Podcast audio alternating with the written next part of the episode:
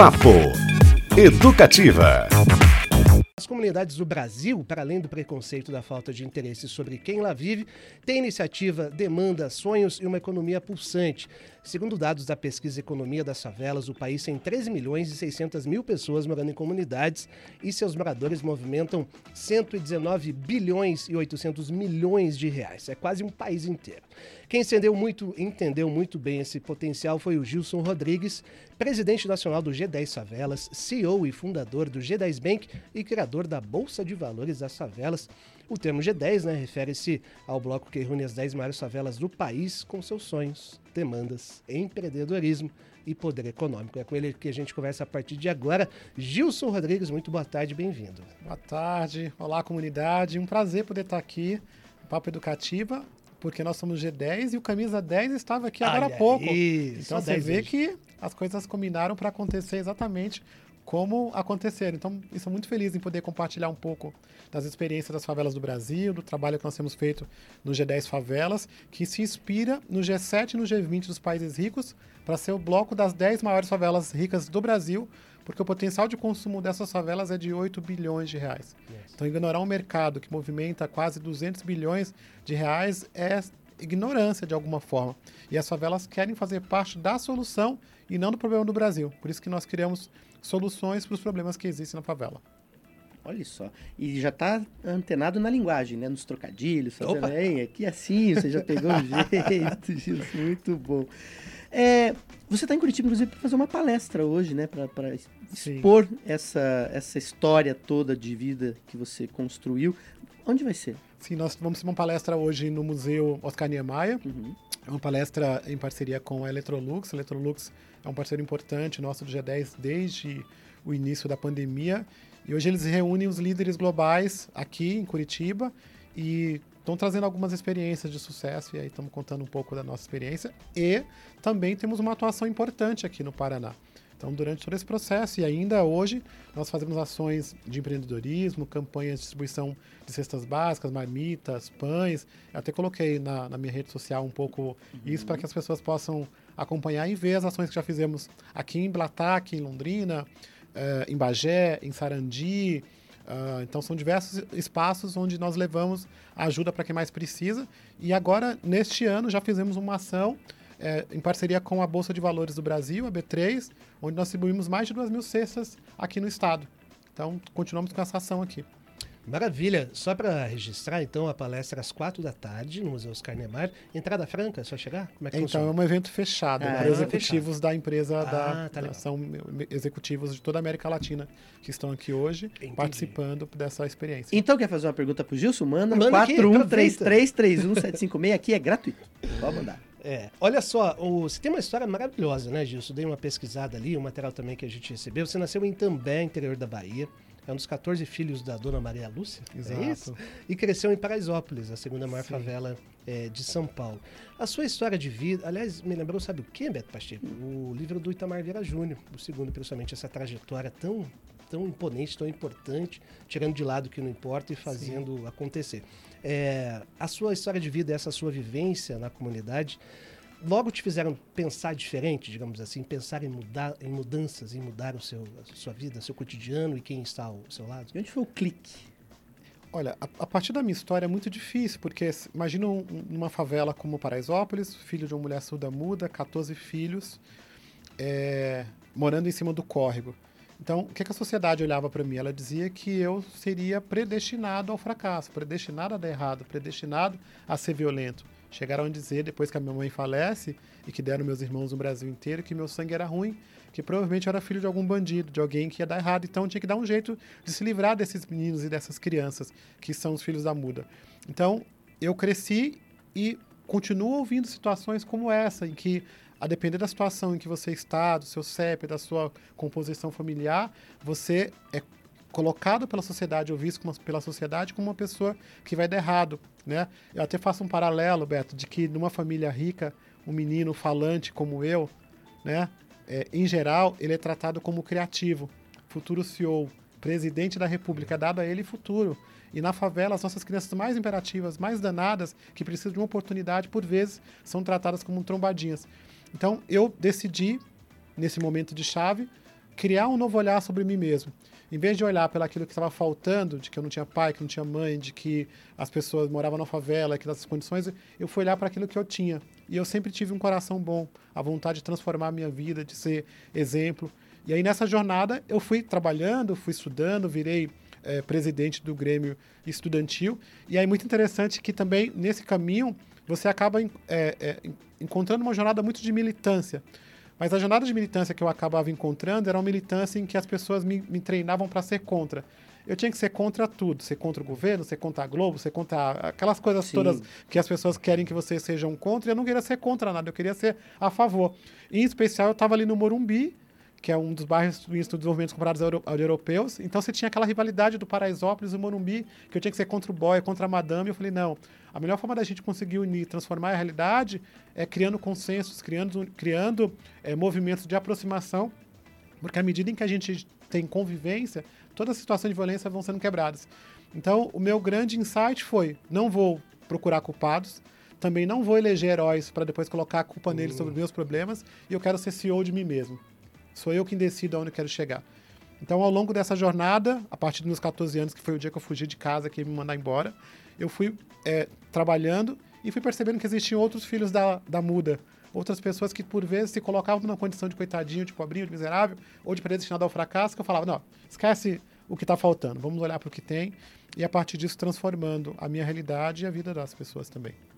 Isso me fez lembrar, ontem a gente fez uma entrevista aqui com o pessoal da nova Academia Brasileira de Letras do Futebol, Olha. e a gente estava falando sobre exemplos, e, e agora eu lembro de filmes e livros, essa sua fala me lembra muito aquele filme que retrata o Mandela com o Morgan Eu Freeman. Adoro ele. Uhum. Naquele momento em que pediam para que ele né, criasse talvez um novo conflito ele abraça a seleção de rugby que era majoritariamente é branca. E, da África do Sul. É, e quando você falou isso, é. em vez de ser contra, eu quero ser a favor. É. Eu adoro esse filme, chama Invictus. Isso, do, Invictus. Do, do, Mandela e conta essa jornada toda.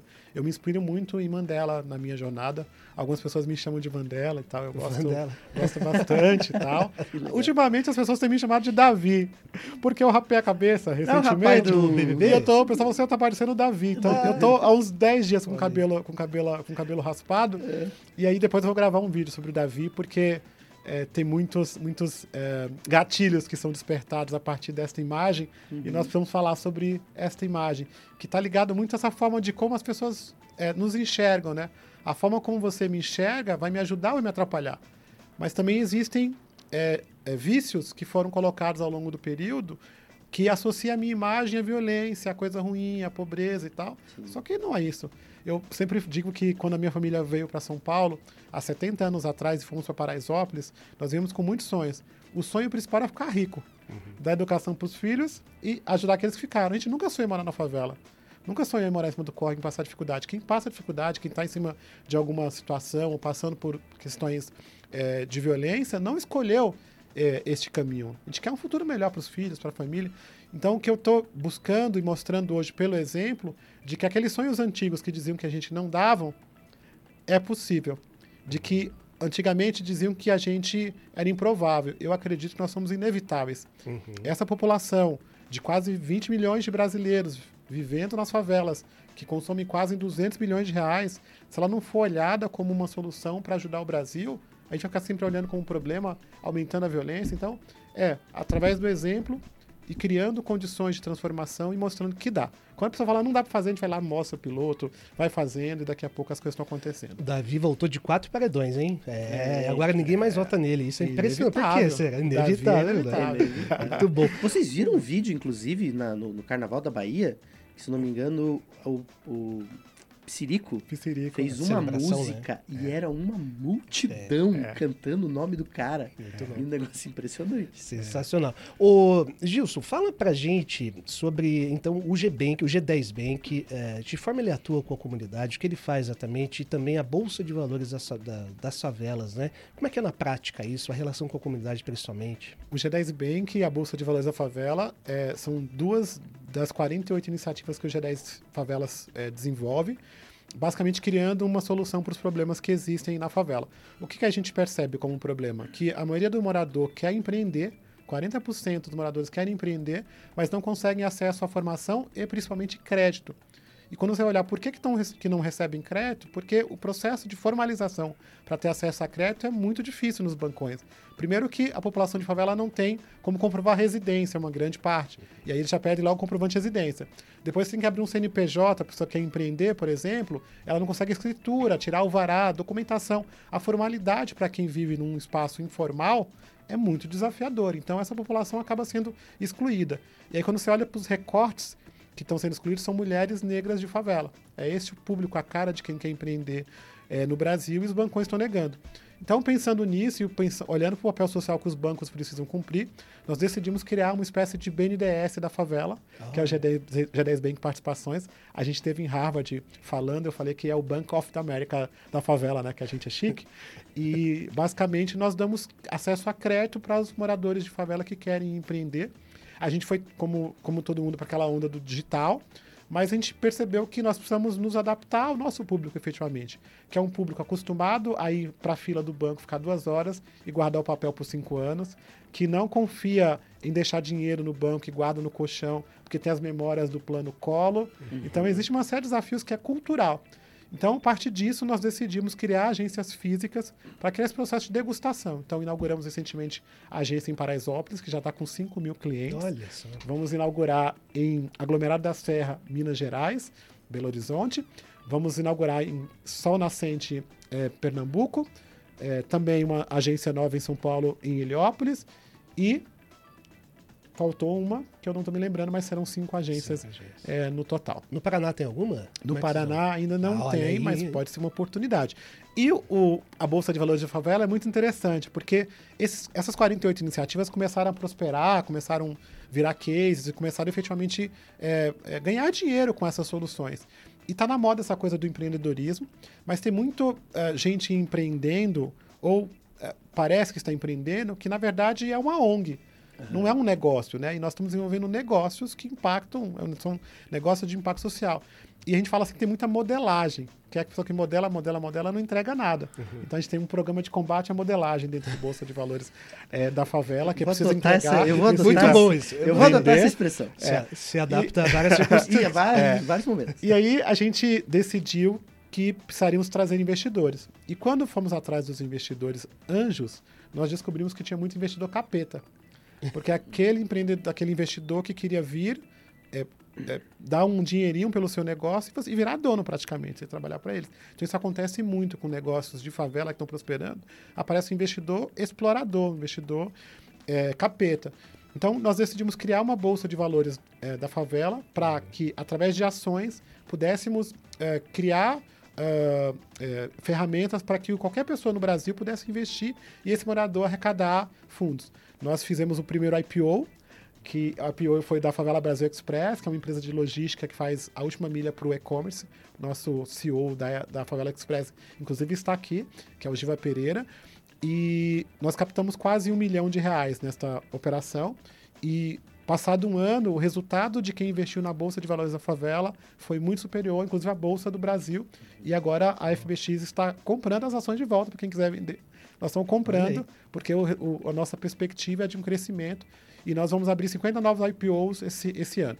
E a gente sempre vai fazendo paralelos para mostrar como. estão ligados a B3 também? É, não, não. A gente vai acabar usando esses, esses nomes é mais, termo, mais, né? mais, mais chiques para que as pessoas possam ter esse entendimento. Perfeito. Nós, inclusive, fomos até a Bolsa de Valores do Brasil, a B3, uhum. e tocamos o sino da Bolsa. Certo. Fizemos lá o, aquele momento. E fomos também a Nova certo. York e tocamos o sino da Bolsa de Nova York. Quem for olhar lá no arroba Gilson Rodrigues BR, vai ver lá que é uma coisa extraordinária que nós fizemos, que é uma coisa muito interessante. E por que, que nós estamos fazendo isso? Sempre paralelos, para mostrar exemplos de que o que, que nós estamos falando da Bolsa Valores Favela, o que, que, é isso? É um, um, espaço parecido com aquilo, só que numa condição menor, porque a gente ainda não pode fazer o IPO. Claro, claro. Perfeito. Entendi. É, eu acho isso fabuloso, assim. Mas você também enxerga, isso, que isso está atrelado também a uma educação financeira? O pessoal vocês também estão dentro desses 48 iniciativas, iniciativas também estão pensando nisso para que as pessoas dentro desses espaços eh, cheguem preparados em algum momento para usufruir cada vez melhor dessas iniciativas no Sim. quesito educacional? Sim, a educação financeira, a formação no geral, ela é fundamental para que as pessoas consigam utilizar bem o recurso e saber se realmente precisa do recurso. Tem muita gente que chega no banco pedindo empréstimo e não precisa do crédito, não é o crédito a principal é, é, questão. Então, nós ajudamos na parte de educação financeira, mas também ajudamos a desenvolvimento do plano de negócios, a estabelecer quanto que ele precisa de recurso. Por vezes, nós estamos agora iniciando uma modalidade nova, que é de ser investidor, anjo, neste caso, uhum. direto, sem ter que abrir um IPO. Então, a gente está olhando uma série de estruturas, porque tem diversos negócios que possam, podem ser escalados rapidamente uhum. pelo, pelo, pelo Brasil. Nós temos uma experiência em Paraisópolis de, um, de, um, de uma marca que chama Pizza Crack, que é hoje está em todos os aeroportos e nasce em Paraisópolis, né? Que foi escalado e virou uma franquia. Quantas outras é, é, empresas de favela, que às vezes é um hambúrguer, pode um dia virar um McDonald's, um Burger King. Uhum. É possível sonhar coisas assim. Então, sendo possível, nós vamos construindo oportunidades, escalando, mostrando e transformando a vida. Nós é, decidimos muito trabalhar essa questão do empreendedorismo, formação e negócios, porque nós, ao, ao longo desse processo, percebemos que a melhor forma de combater a pobreza efetivamente é dinheiro no bolso. Mulher que sofre violência doméstica, dinheiro no bolso, ajuda a resolver. O jovem que ganhar o mundo, dinheiro no bolso. Então, é necessário falar do ESG, mas nós queremos falar do ESG e é necessário estabelecer a questão econômica, porque no fundamental eu sou cliente por vezes, eles me tratam como não cliente. Né? Porque eu estou vestindo uma roupa, eu tomo uhum. café, eu bebo água, eu como. Mas a gente é colocado à parte da sociedade como um cliente problema. Só que nós somos cada vez mais exigentes e é necessário que a gente seja mais exigente. Então as marcas precisam nos olhar, nos enxergar. O mercado precisa falar sobre, sobre nós. Eu tenho falado muito sobre isso, inclusive no, no, em outros lugares do mundo, e tive a oportunidade de ser speaker no Festival de Cannes né, que é um festival super importante, tal, que é um momento especial da, da publicidade. E também fui caborável, eu fui finalista do Caboré esse ano, trazendo esse tema de comunicação e esse mercado de que nós somos clientes e que nós precisamos é, ser olhado. Quando você olha para os comerciais da, do, do, Brasil, isso está mudando um pouco, mas ainda você vê aquele comercial estilo é, margarina, uhum. onde até o cachorro é loiro. Vocês já viram? Isso. Opa. Então você tem aquela história e vê um cachorro loiro e tal. Só que às vezes o produto que eu quero comprar, o que eu, o que eu já compro, a empresa não está se identificando comigo. Aí eu vou deixar de comprar esse produto. Então, é trabalhar esse mercado trabalhando impacto. Então, dentro das iniciativas, nós fazemos diversas coisas. Então, a gente dá o peixe, ensina a pescar, ensina a fazer a vara, ensina a vender a vara e Cozinhar ensina a prosperar. Então a gente faz todo esse segmento. Manter o rio limpo, hein, Manter galera? o rio Exatamente. limpo. Então a gente trabalha limpo, toda a frente de combate à fome, mas estabelecendo uma saída. Então eu distribuo marmita todos os dias, eu dou cesta básica, mas eu dou curso, eu dou formação, eu gero negócios, gero oportunidades trabalhando esse grande ecossistema. Hoje a gente está em 16 estados, são 4.002 favelas, reproduzindo um movimento chamado Presidente de Rua. Ah. Onde a cada 50 casas, um morador voluntário cuida de grupos de 50 famílias e ele é o presidente. Então isso é, é, fundamental. E eu vou ensinando essa metodologia do presidente, dele ser seu próprio CEO, dele ser seu herói, dele, né, dele estabelecer essa. Então, é, quem cuida desse, desse grupo, quem tem responsabilidade, é essas 50 pessoas. Porque, em uhum. geral, a gente fica muito aquela coisa procurando culpados, né? Então, às vezes o culpado é pai ou mãe, às vezes uhum. culpado é a esposa, às vezes culpado. Tem sempre alguém que é fora da gente. Nós estamos trazendo o seguinte: então, tá bom, presidente, governador, eles têm suas responsabilidades, mas vamos trazer um pouquinho mais para a gente as nossas, as nossas questões e como é que a gente consegue contribuir para fazer esse processo de mudança, já que as favelas existem há tantos anos. E se a gente quisesse efetivamente acabar com as favelas, já tinha acontecido, né? Paraisópolis é o retrato disso. Eu estou no bairro do Morumbi, a mil metros do Palácio do Governo, uhum. com muita visibilidade, né? E Paraisópolis existe há 103 anos. Então. E provavelmente vai continuar existindo durante algum tempo. É, é projeto às vezes, né? É, cidadãos antes de tudo, mas também consumidores e clientes, né? Exato. Gilson Rodrigues, ele que faz do possível o inevitável. Obrigado demais pelo seu papo, sucesso na palestra o de hoje. O primeiro de 10 podcasts que vamos gravar. Exatamente, vai vir sempre aqui conversar com a gente. Prazer em conhecê-lo, querido. Obrigado. Prazer, muito obrigado pela oportunidade, espero que vocês gostem e nos acompanhem. Papo Educativa.